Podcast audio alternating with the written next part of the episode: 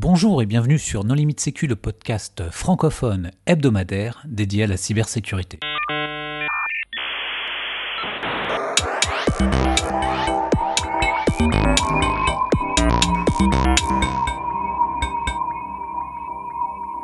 Alors aujourd'hui, nous allons parler d'une vulnérabilité qui va avoir des impacts très forts sur les systèmes d'information. Cette vulnérabilité s'appelle Log four Shell. Pour discuter de ce sujet, les contributeurs NoLimitSécu sont Hervé Schauer. Bonjour. Nicolas Ruff. Bonjour. Vladimir Collat. Bonjour. Christophe Renard. Bonjour. Et moi-même, Johan Uloa. Alors, Vladimir, cette vulnérabilité, elle touche quelle brique logicielle ? Alors, cette vulnérabilité touche une librairie qui s'appelle Log four J, Log four J, Log four J, euh, qui est une librairie très, très, très utilisée qui permet juste de gérer les logs des applications Java, euh, qui généralement remplace la librairie classique Java Util Logging parce qu'elle permet plein de fonctionnalités, d'alerting, d'envoyer par mail, et cetera. Enfin, voilà. Et, euh, et en fait, cette, cette librairie, elle a une particularité, c'est que Donc, elle, elle va loguer, écrire des chaînes de caractères, mais dans ces chaînes de caractères, elle va y rechercher des variables, donc dollar, euh, accolade, quelque chose, accolade, fermente, et euh, pour essayer de les interpré- interpréter et les afficher dans, dans la log qui sera écrite sur le disque. Et en particulier, elle, elle supporte les J N D I, donc les Java Naming and Directory Interface, qui sont une sorte d'interface qui permettent d'aller récupérer du contenu, en particulier des classes Java, sur le réseau. Euh, et donc en fait, si tu mets ta variable avec un chemin J N D I, euh, bah, tu peux aller chercher quelque chose. Si tu contrôles le nom de domaine que tu mets dans le chemin J N D I, tu peux aller chercher une classe Java bah, potentiellement sur Internet. Et J N D I est très généreux parce qu'il supporte D N S, L D A P, R M I, CORBA, plein de trucs comme ça. Et, euh, et c'est de là que vient la vulnérabilité.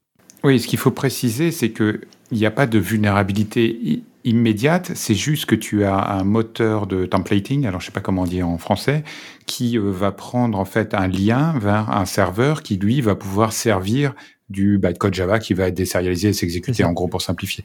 Donc potentiellement, la faille n'est pas directement exploitable, elle a besoin d'aller télécharger depuis quelque part un code qui lui va s'exécuter. Par contre, c'est cent pour cent fiable, c'est-à-dire que comme après c'est du bytecode Java qui est envoyé, ça marche du premier coup, il n'y a pas d'histoire de S L R, de heap overflow, de, et cetera. Quoi. C'est, c'est, c'est, ouais, c'est hyper stable. One shoot, one kill. Commande, quoi. En fait, ce, qui, ce qu'il faut comprendre aussi, c'est que c'est assez typique de vulnérabilité euh, où il y a des handlers de protocole, on en a vu tout un tas ces derniers temps, c'est-à-dire des vulnérabilités où quelque part dans une chaîne de caractères, on va chercher à résoudre une adresse vers un autre service. Et ça, typiquement, c'est vulnérable parce que souvent, ce sont des services qui sont faits pour être accédés localement ou dans une zone sécurisée, donc avec peu de sécurité. Et, et, et là, on a la jonction de, d'un côté, on a euh, Sun qui a développé, enfin peut-être Oracle, je ne sais pas à quelle époque c'est apparu, mais l'idée que quand on allait interroger un annuaire, on voulait récupérer un objet Java. Et il y a même des extensions qui permettent de pousser des champs qui sont directement du code Java pour une méthode. Euh, de l'autre côté, l'idée qu'on puisse résoudre ces adresses-là pour directement rajou- récupérer le contenu de l'objet dans une chaîne de caractères, et le fait que cette librairie euh, fondamentale de, de, de Java soit utilisée dans la librairie Log four J pour écrire des journaux, euh, et donc déclencher tout ce mécanisme qui finalement, je, enfin, j'imagine qu'il y a très peu d'usages légitimes dans le cadre de l'utilisation de Log four J, mais c'est un bagage qui vient avec l'interpolation de chaîne euh, dans, dans le monde Java. Et ça peut même poser la question de savoir quels sont tous les autres endroits où ce truc est utilisé et où des chaînes de caractères peuvent venir de l'extérieur, parce que je pense qu'il va y avoir une série de failles sur le sujet, ce ne sera pas que Log four J. Et sachant que dès deux mille seize, il y avait une présentation à la Black Hat d'un chercheur qui présentait justement comment exécuter du code à partir des chemins J N D I. Mais en fait, il n'y a pas de vulnérabilité, parce que normalement, tout serveur est cloisonné et avec un filtrage strict qui ne laisse aucun flux sortir vers l'extérieur. Donc normalement, il n'y a pas de problème.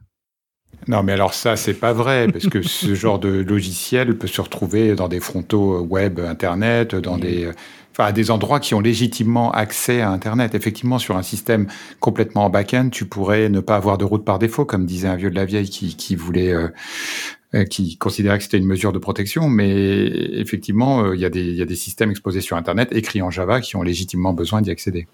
Et, et en plus, on n'est pas limité au corps par défaut de L D A P. Alors, on peut faire du L D A P ou du R M I, hein.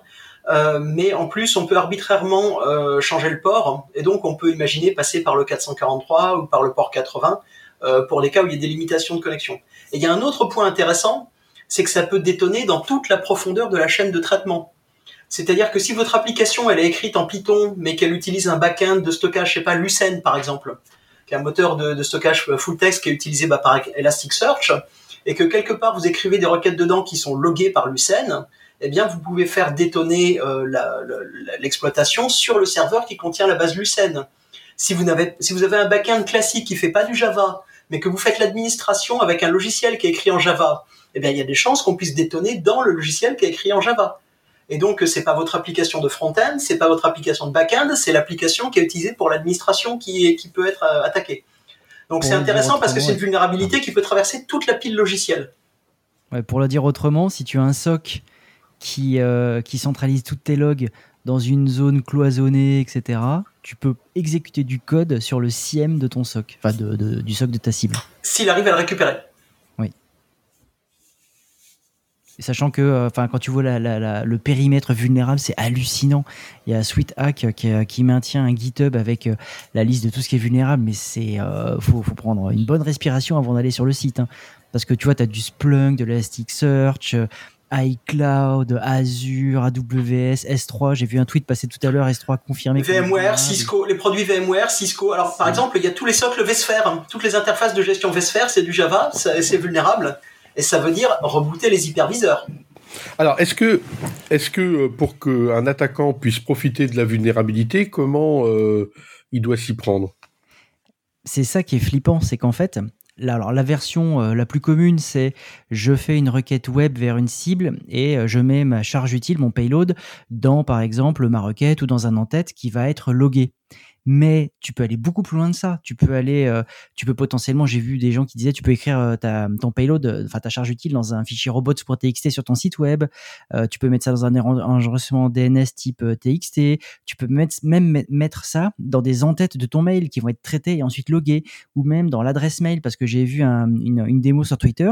Tu peux avoir un lien J N D I donc euh, qui exploite la vulnérabilité. Euh, et, en, et utiliser ça dans un mail valide au sens de la R F C huit cent vingt-deux. Tu peux utiliser ça dans, ton, dans un identifiant, dans un mot de passe, euh, dans des champs de certificats euh, S S L T L S, euh, plus rigolo, dans le, le B S S I D d'un Wi-Fi.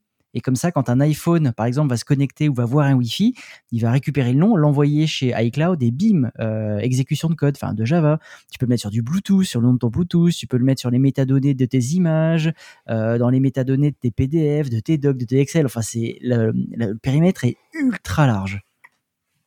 En Alors, fait, comment à, parti, je... à partir du moment où il y a n'importe quel système en Java, quelque part dans la, dans la chaîne de traitement, qui va loguer ton champ, qui va faire un printf de ton champ pour l'écrire dans un fichier de log, ce système-là va avoir une exécution de commande. Enfin, va pouvoir connecter, enfin, va tenter de résoudre une adresse externe pour télécharger et exécuter quelque chose.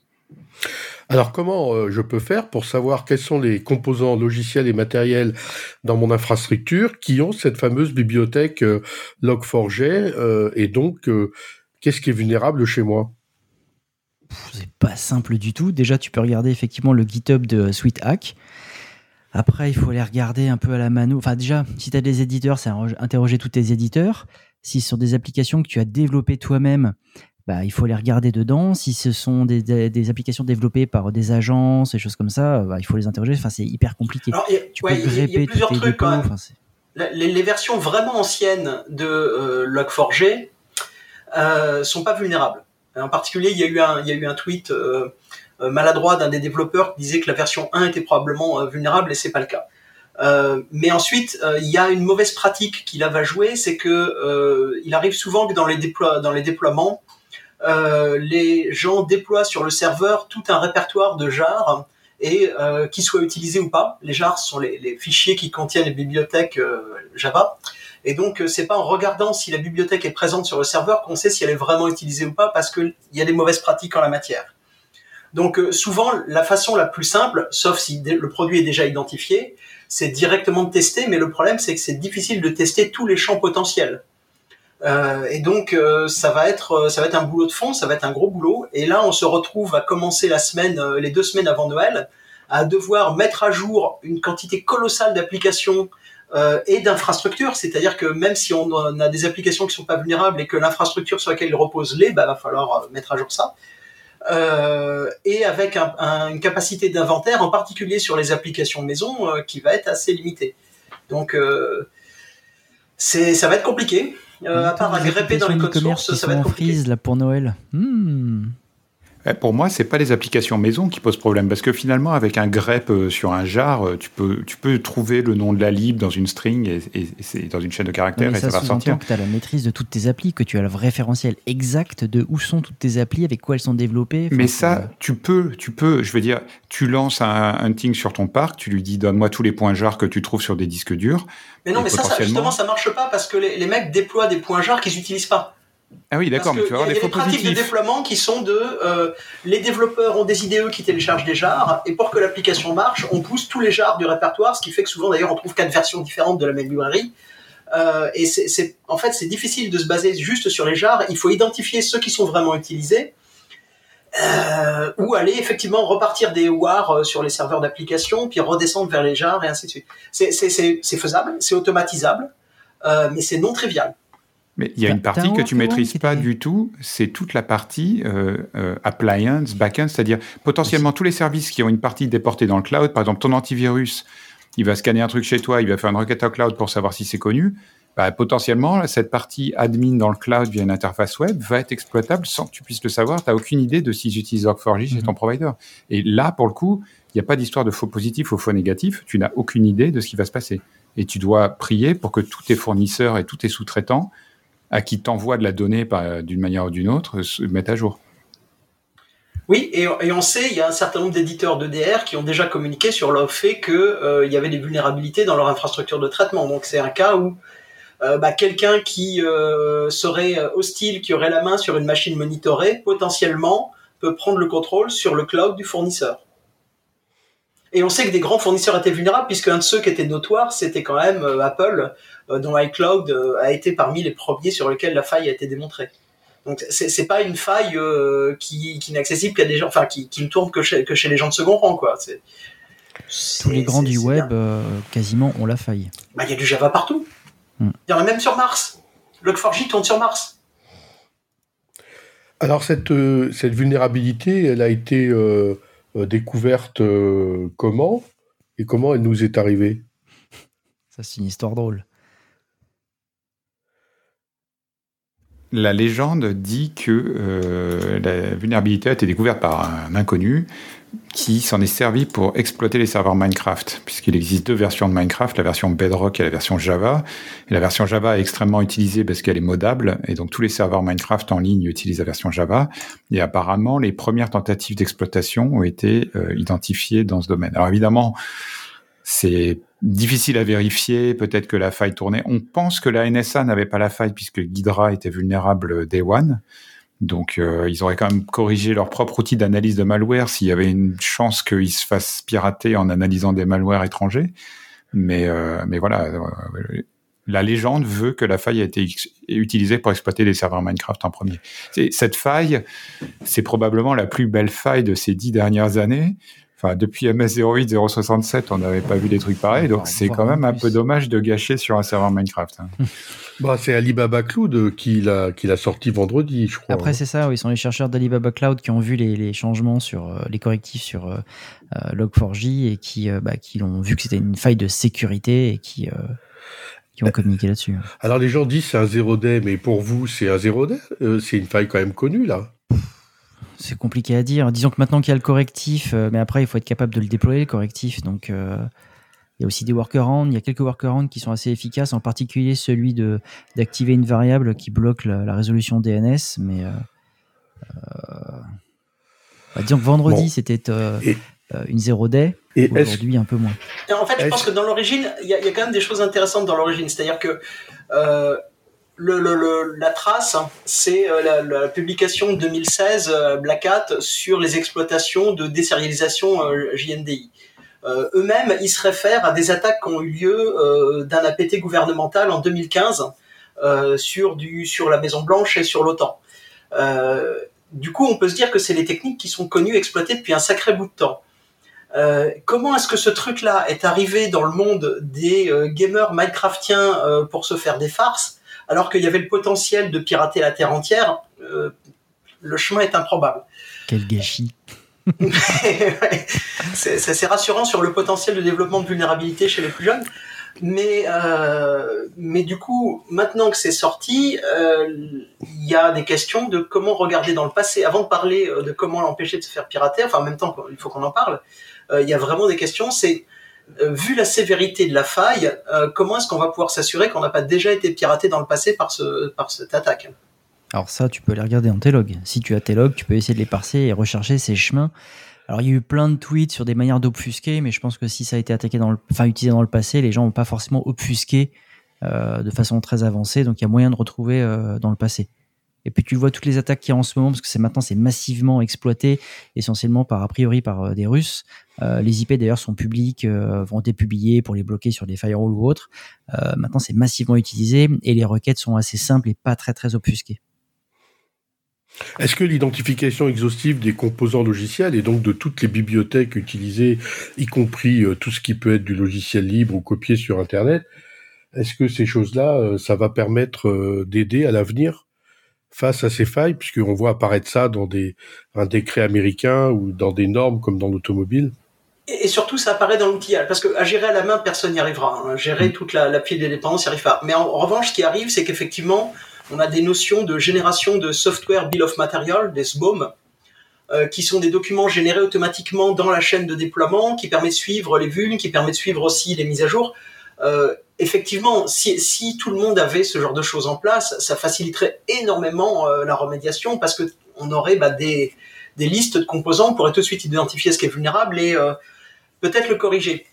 Euh, y a une chose qui est quand même importante, à chaque fois qu'il y a une librairie, une bibliothèque logicielle euh, qui est vulnérable comme ça, c'est, c'est relativement facile de mettre à jour les logiciels qui utilisent des versions récentes. Donc très récentes, bah, finalement, on fait une substitution, les A P I n'ont pas changé, on installe la version récente, alors qui plus est, là, le correctif requiert un Java euh, pas trop ancien, à partir de la version huit, euh, qui doit dater, je sais pas, de deux mille seize, je crois. Enfin bon. Pas trop trop ancien. Il y a des gens qui ont des piles Java antiques.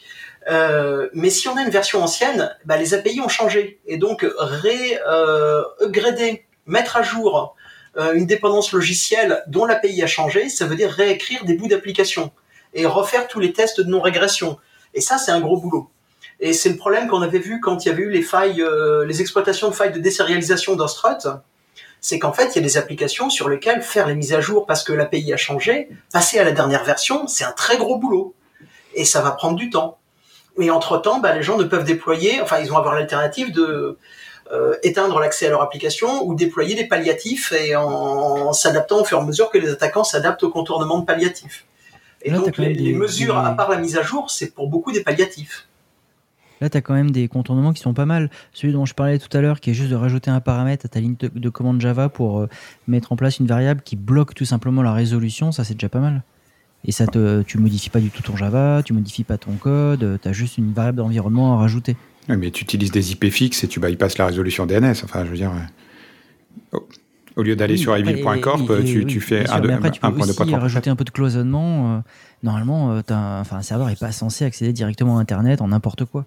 Les attaques telles qu'elles existent aujourd'hui, euh, si tu es bien cloisonné, si tes flux de, de ser- sortant des serveurs vers Internet sont soit coupés, soit très limités, euh, tu, tu vas pouvoir bloquer la plupart des téléchargements de code. Reste que euh, t'es pas à l'abri de gens qui soient capables de rebondir sur un autre service où ils t'ont préchargé quelque chose que tu vas aller rechercher. Enfin, on peut le faire en plusieurs rebonds. Euh, on n'est pas à l'abri d'évolution du code d'attaque qui exploite d'une autre façon la, la désérialisation. Et donc, euh, tant que la faille est présente, la vulnérabilité, elle est là. Elle est juste rendue euh, difficile à exploiter. Euh, elle, elle rend obsolète les méthodes des premiers jours. Mais on est dans les méthodes des premiers jours. C'est vendredi matin qu'on a commencé à en parler. Euh, rien ne dit que ça n'évolue pas significativement dans les prochaines semaines. Donc la, la, la faille est là, euh, et la faille est là à sans doute beaucoup trop d'endroits, c'est-à-dire qu'à ce stade, les équipes offensives doivent être en train de chercher partout où il y a la même librairie d'interpolation qui a été utilisée pour voir si c'est dans des chemins de variables qui viennent de l'extérieur. Donc ce qui veut dire qu'on va voir des exploitations et on va voir des patchs euh, en série dans les prochaines semaines et les prochains mois. Enfin, les fêtes de Noël vont être, euh, vont être chaudes. Euh... Et là, le correctif, effectivement, on peut corriger. Moi, ce que j'aime bien, c'est les correctifs qui sont au niveau de la configuration de la, la machine virtuelle Java, qui permet de désactiver un certain nombre de choses, mais là aussi, ça suppose que quelque part dans son application, on n'en ait pas légitimement besoin. Parce que si, dans, si on a besoin de cette interpolation dans l'application et qu'on la désactive, l'application ne marche plus. Tout à fait. Non, mais là, c'est vraiment compliqué. Ouais. Et puis, bon, euh, alors... avec les fêtes de Noël, les équipes D S I et R S S I vont avoir euh, une période très, très, très compliquée. Moi, je leur souhaite vraiment bon courage.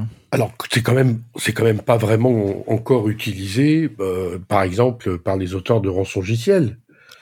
Alors non, malheureusement, les attaquants sont un peu débiles. Là, ils n'ont fait que déployer des crypto-mineurs, des mineurs de crypto-monnaies. Euh, c'est là encore, c'est gâché.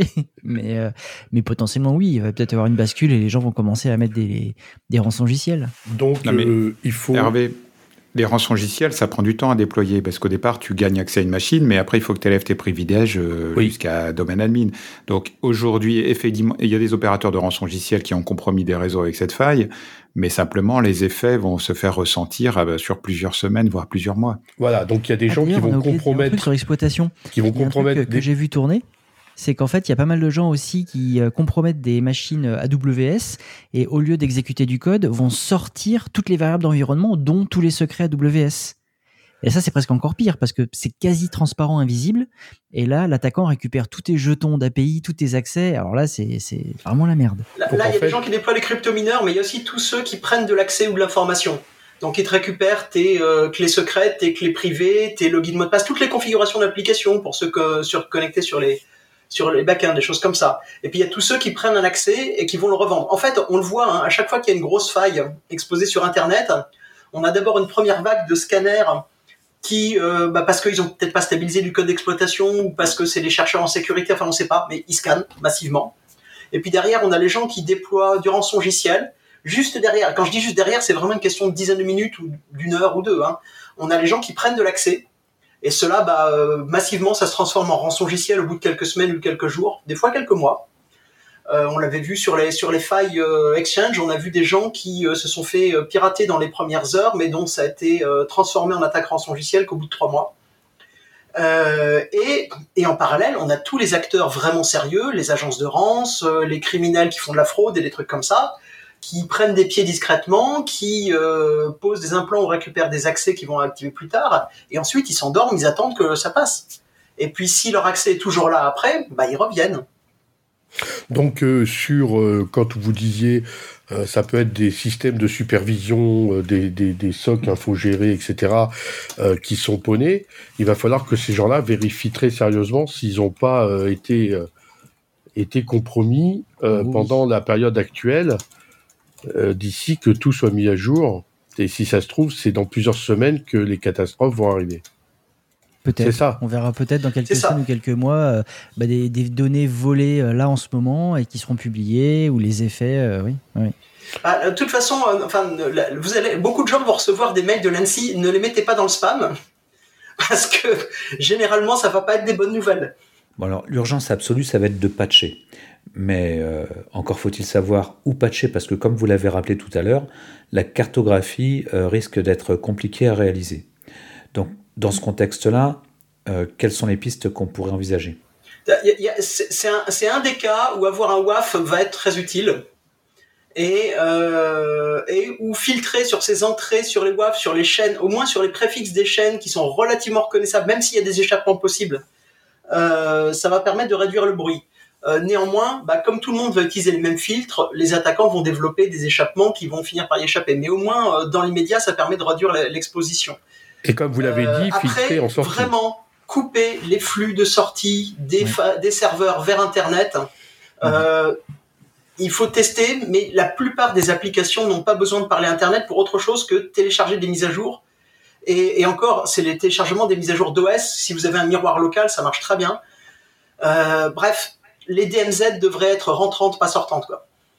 Tout à fait. Il y a quand même aussi le problème des logiciels sous licence qui vont faire du callback chez l'éditeur pour vérifier que la licence est toujours à jour et qu'ils se désactivent s'ils n'ont pas réussi à contacter l'éditeur au bout de X jours. Hein. En, en fait, la, la vraie bonne pratique, c'est, c'est de ne pas laisser sortir. Voilà, tu mets un proxy, tu whitelist les directions légitimes sur ton proxy mm-hmm. et, euh, et tu bloques tout le reste. Et en plus, comme ça, tu as un point de contrôle pour voir si tu, tu peux identifier tes machines compromises parce que tu les vois bloquées dans tes logs de proxy.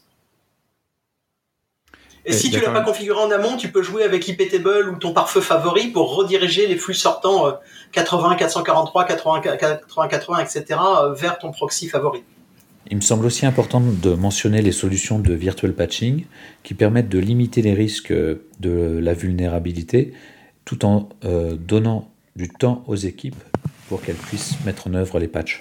Ça, c'est souvent intégré au W A F, mais en fait, ce qui me dérange avec ça, ok, c'est bien si tu as ton S I un peu à l'ancienne, c'est-à-dire que tu as un W A F, une entrée Internet, trois serveurs derrière, mais aujourd'hui, les S I sont tellement éclatés, c'est-à-dire que tu as certaines web agencies qui auto-hébergent ton appli, d'autres qui l'ont mis chez A W S, d'autres qui l'ont mis chez Google.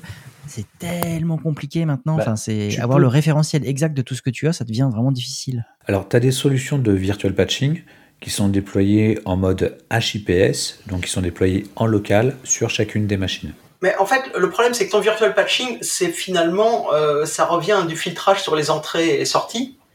Et donc, euh, co- comme il n'y a pas cent cinquante marques euh, de, euh, de W A F ou d'équipements qui, qui font fonction de W A F, euh, les règles qui vont être déployées vont être connues des attaquants et ils vont développer des échappements. Mais oui, tu gagnes du temps. Euh, dans le pire des cas, tu réduis au moins le niveau de bruit de ce que tu reçois, parce que tu vas filtrer euh, tous les scans délirants, euh, débiles. Euh, mais euh, faut compter, et ça va te permettre de gagner quelques heures, mais il y a déjà des échappements qui ont été développés. Il y a déjà des gens qui postent sur Twitter comment échapper aux expressions régulières les plus communes. Donc c'est, c'est déjà le cas euh, depuis, euh, moi j'ai vu les premières arriver dans l'après-midi du samedi. Donc c'est, c'est, oui, ça, c'est utile, euh, non, c'est pas suffisant. Bien sûr, ouais. Idéalement, il faut patcher. Bon, est-ce qu'on ne ferait pas un petit post-mortem sur comment est-ce que la faille a pu se retrouver dans le code sans que personne ne, ne jette un œil ? Ou est-ce que c'est hors sujet ? Ah bah, la, la, la, la fonctionnalité, elle a été demandée par quelqu'un en deux mille treize, c'est pas si loin. On se demande pourquoi. Et puis, bah, voilà, les deux, les deux développeurs bénévoles de cette bibliothèque, euh, bah, ils l'ont faite, euh, il ne fallait pas. Moi, ça me rappelle beaucoup euh, YAML, donc, euh, qui est un format théoriquement euh, texte que tu peux éditer à la main dans un, avec un, n'importe quel éditeur de texte.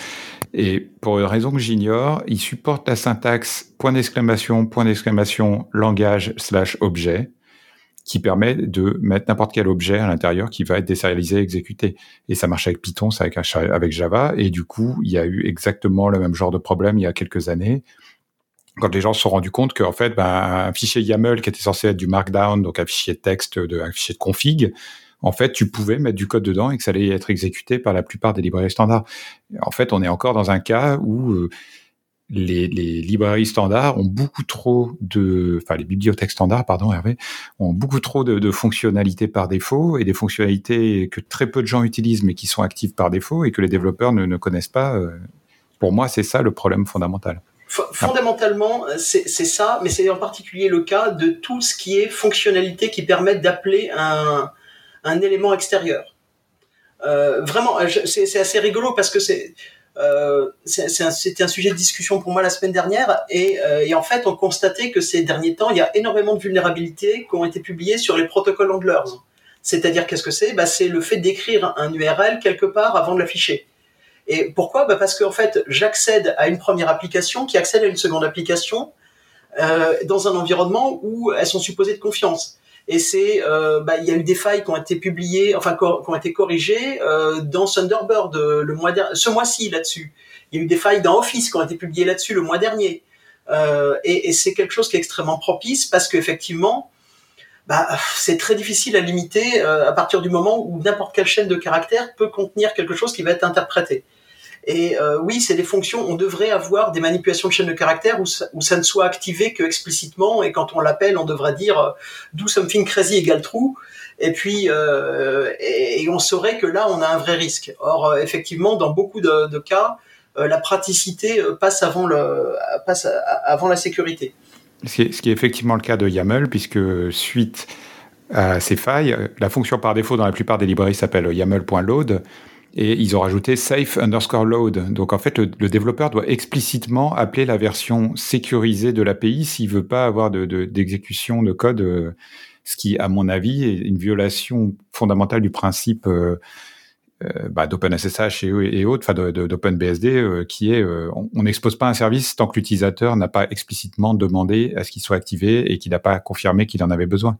C'est quelque chose qui, dans les librairies, les A P I et autres, aujourd'hui, ne, les développeurs mettent trop de fonctionnalités dont absolument personne ne se sert.